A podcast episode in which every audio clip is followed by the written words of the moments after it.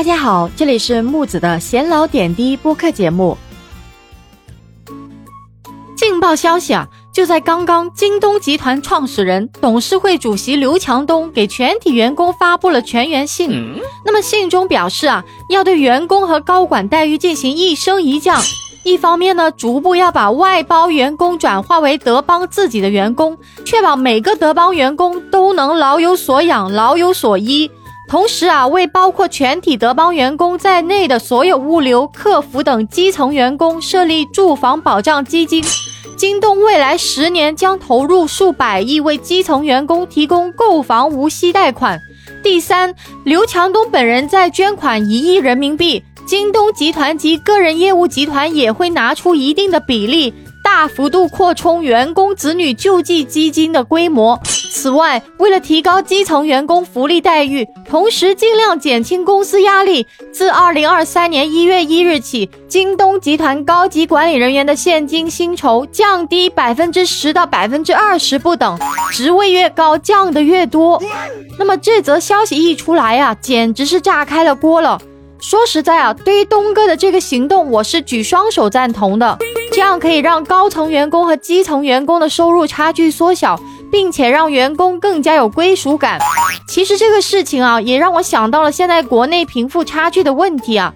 过去十几年，房价做乘法，工资做加法，有人靠资产性收入坐享其成，有人靠劳动性收入万不见天。先富带动后富，我们已经走完了一半了。未来共同富裕方针之下，我国的贫富差距问题应该怎么去解决呢？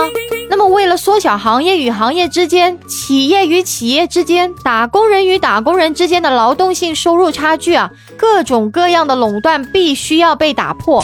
不管是国有企业的牌照垄断，还是巨头的资本垄断，那都是影响居民实现共同富裕的阻碍啊！所以之前有很多的政策出台，你就能理解了。再说啊，居民的财产性收入该如何来缩小差距呢？首先啊，手里有资产的不能让它增速过快，比如房地产让少量人持有了大量价值，没房的打工一辈子也未必买得起一套房，有几套房子靠收租就能潇洒一辈子了。